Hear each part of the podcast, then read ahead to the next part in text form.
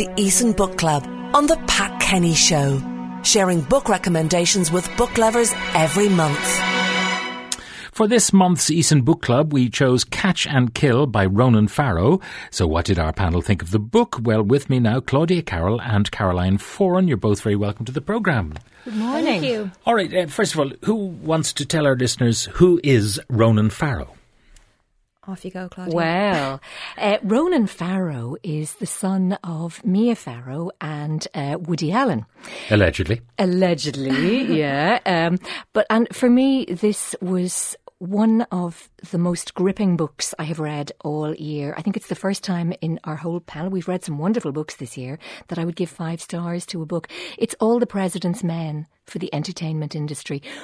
It's about how he set about to to invest through thorough, exhaustive, invest good old fashioned investigative reporting to invest to look into the Harvey Weinstein um, scandal, allegations, all of that.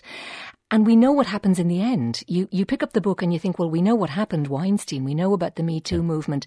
We know his trial is pending in New York. But it's just about it. The story starts in like 2017 when Rose McGowan had yet to, to, to come forward and break an NDA and, and speak publicly about what had happened, and when this tsunami of allegations came in.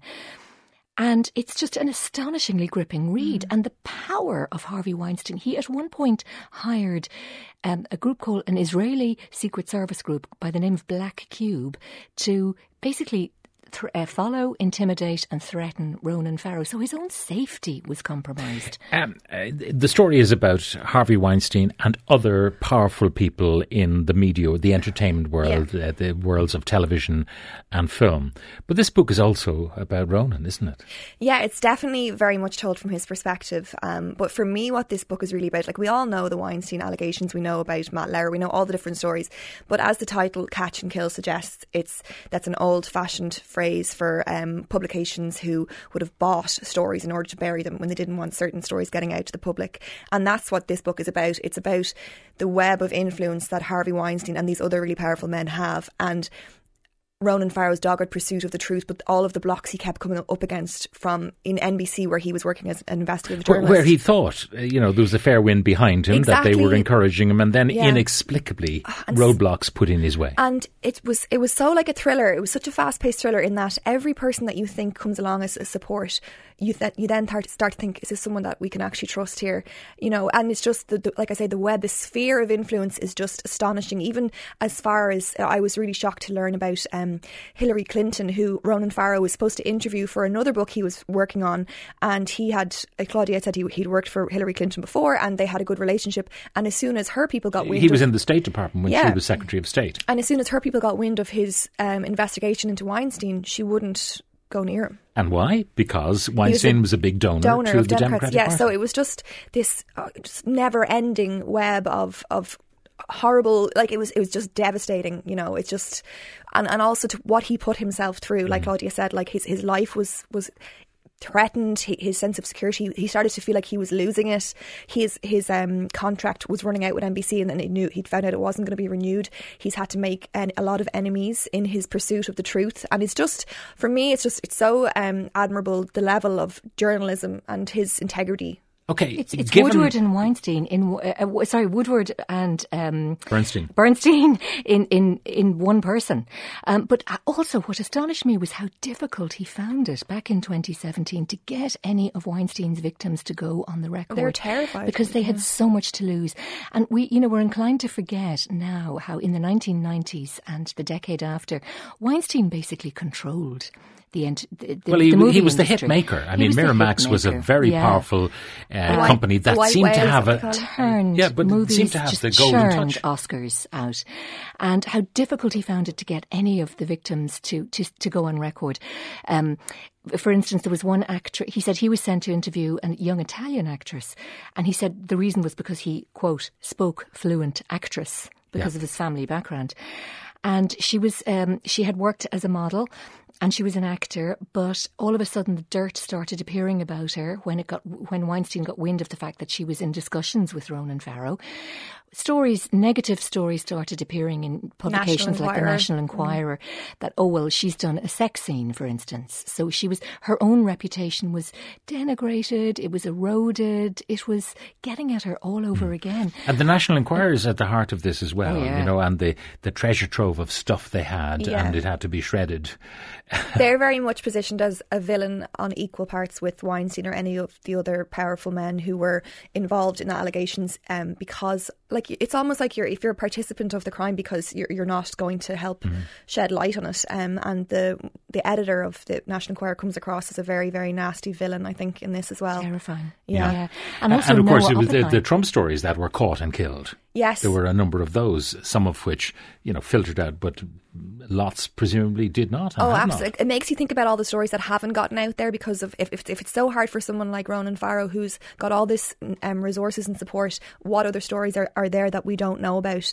Um, so he kind of he he comes to the conclusion, or he takes it up to the present moment of the Weinstein story, and then he goes on to talk about Trump and other people who actually work in NBC who have also had allegations made against them, and then you suddenly realise what it's not just Weinstein; it's this whole they're all in it together and it's actually that, horrifying. That Noah, young okay. women in the industry were fair fair game. Yeah, that's how oh, it just, appeared for yeah, for it, all the men. the one good thing to come out of it now is that we we now have a generation of young actors and performers who are who who now have the vocabulary to say, actually, I'm not comfortable taking a meeting with you in your bathrobe in your hotel room, um, I, and that's a that's a really hmm. good thing to come out of all this. How did he get it published in the end? I mean, who, which outlet had the courage to actually give him space? He went to the New Yorker. Um, I think he was told several times. Look, the NBC people kept telling him. His boss Noah Oppenheim kept saying, "Look, there's not enough here, or is this going to be for our audience?" And he was like, "What? Like, there's so much evidence here. This is just a story ready to blow up." And uh, for all those reasons that we eventually find out, he he, he had to go elsewhere, and he went to the, the New Yorker, um, where they were just as um, willing to to whatever happened to get the truth out there. And and then of course he won um, the Pulitzer Prize, which he shared with two other female authors who did who also brought out a story before him in the New York Times, and they also released a book just before Ronan Farrow that's apparently very similar to this one. Um, I can't remember the name of it, but the, she she said she, she yeah yeah yeah. Um, so yeah, but the New Yorker, fair play to them for you know. Okay, on the line uh, we have a, a, book club member. Uh, this is the BWT Club, Books, Wine and Therapy Club in uh, Dublin. Uh, Emma Moroney. Good morning, Emma. Hi. Good morning, Pat. Good morning, panel. Morning, morning, Emma. Do any of the panel are they you acquainted with any of them?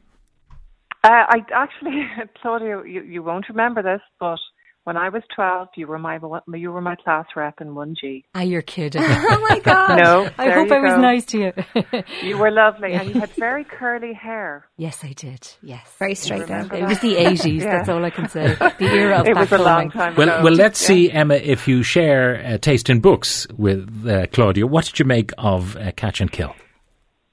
We were horrified by it, I think would be the best expression. Loved it. It is gripping, but it's not an easy read. It isn't a casual read.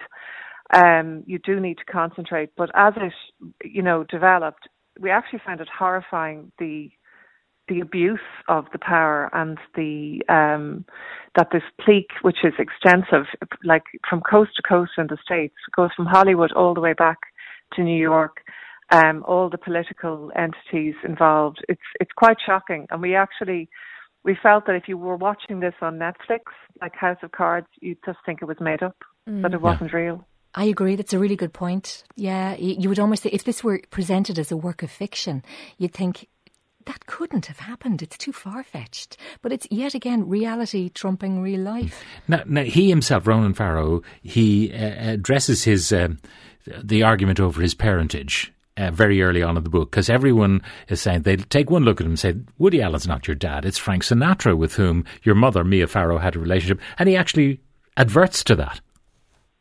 I liked we actually liked the way he just he got that out of the way quite quickly. It's page 2 of the book I think he said this is mm. who I am. These are my connections. And he just moved on and it was um, I'm not a Hollywood brat. I'm. It was just I grew up in this, but I'm removed from it, and I'm a professional, and I know what I'm doing, and I we really liked that. Mm. Um, he brought in his personal story in terms of what happened to his sister and the allegations made around that. Um, his own, I liked the fact that he his own immediate reaction to um, his sister was not immediate. I'm sorry. Over time, it was like, okay, just get on with it now. Um, and it, he came to realize. He said, "Oh my God, this is what everyone's doing. Stop complaining. Stop whining. Just get on with it."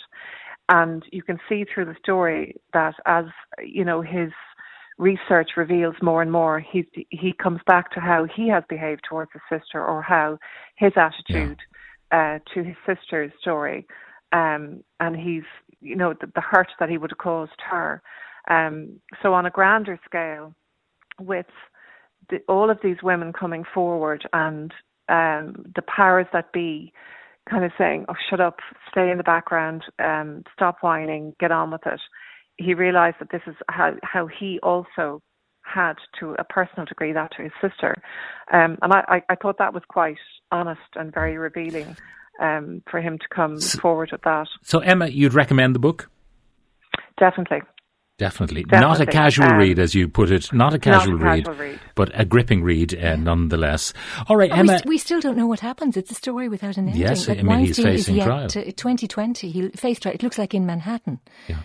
All right, Emma Roney of the BWT Club, Books, Wine and Therapy Club. Uh, thank you very much. Now, I presume you guys would recommend it. Uh, it's it's one for everybody, really, isn't it? For men I think and women. it's essential reading for for everyone. Um, um, but I do think what we said before we we went on air that it's there's an awful lot of people involved, an awful lot of names. It's very fast moving, so it's not the kind of thing you can read a page and then fall asleep and then pick it up again. You kind of have to give it a little bit of focus and attention. Um, and I actually read it. I at first it's such a massive book, but you you devour it because it's just it's such a page turner. So for me, book of the year. Well, so far enough, we've got one more to go, um, and five out of five. It's all the president's men for the entertainment industry. And right. I agree, five out of five. All right, well, thank you uh, both. But it's time to see what Eason recommends for our December book club. It's a little different to every other month because we uh, choose it from the Eason Novel of the Year 2019 shortlist at the An Post Irish Book Awards. Uh, Caroline, you've got the weekend to make up your mind, but this is the selection. The River Capture by Mary Costello. Luke O'Brien has left Dublin to live a quiet life on the bend of the River Sulan. Alone in his big house, he longs for a return to his family's heyday and turns to books for solace until one morning a young woman arrives at his door and enters his life with profound consequences. The next one is The Narrow Land by Christine Dwyer Hickey, 1950, late summer season on Cape Cod. Michael, a 10 year old boy, is spending the summer with Richie and his glamorous but troubled mother. Left to their own devices, uh, devices, the boys meet a couple living nearby, the artists Jo and Edward Hopper, and an unlikely friendship is forged. The next one, This is Happiness by Niall Williams. Change is coming to Faha, a small Irish parish unaltered in a thousand years. 17 year old Noel Crowe is idling in the unexpected sunshine when Christy makes his first entrance into Faha, bringing secrets he needs to atone for. Though he can't explain it, Noel knows right then something has changed. Shadowplay by Joseph O'Connor, a magnificent new novel from the best-selling author about Bram Stoker's intense relationships with the actors Henry Irving and Ellen Terry while working on Dracula. And we spoke to Joe on the programme yesterday. Girl by Edna O'Brien, captured, abducted, and married into Boko Haram. The narrator of this story witnesses and suffers the horrors of a community of men governed by a brutal code of violence. Barely more than a girl herself, she must soon learn how to survive as a woman with a child of her own. And finally, Night Boat to Tangier by Kevin Barry. Late one night at the Spanish port of Algeciras, two fading Irish gangsters are waiting on the boat uh, from Tangier. A lover has been lost, a daughter has gone missing, their world has come asunder can it put, be put together again? Whoa, big choice. Big choice. well, we've done the last one. So yeah. we'll do, I don't know, well, I have a time to pick, don't I? You have time to pick. You've got the weekend to pick. So uh, thank you very much uh, to our uh, panel this week, uh, to Claudia and Caroline. Thanks a million.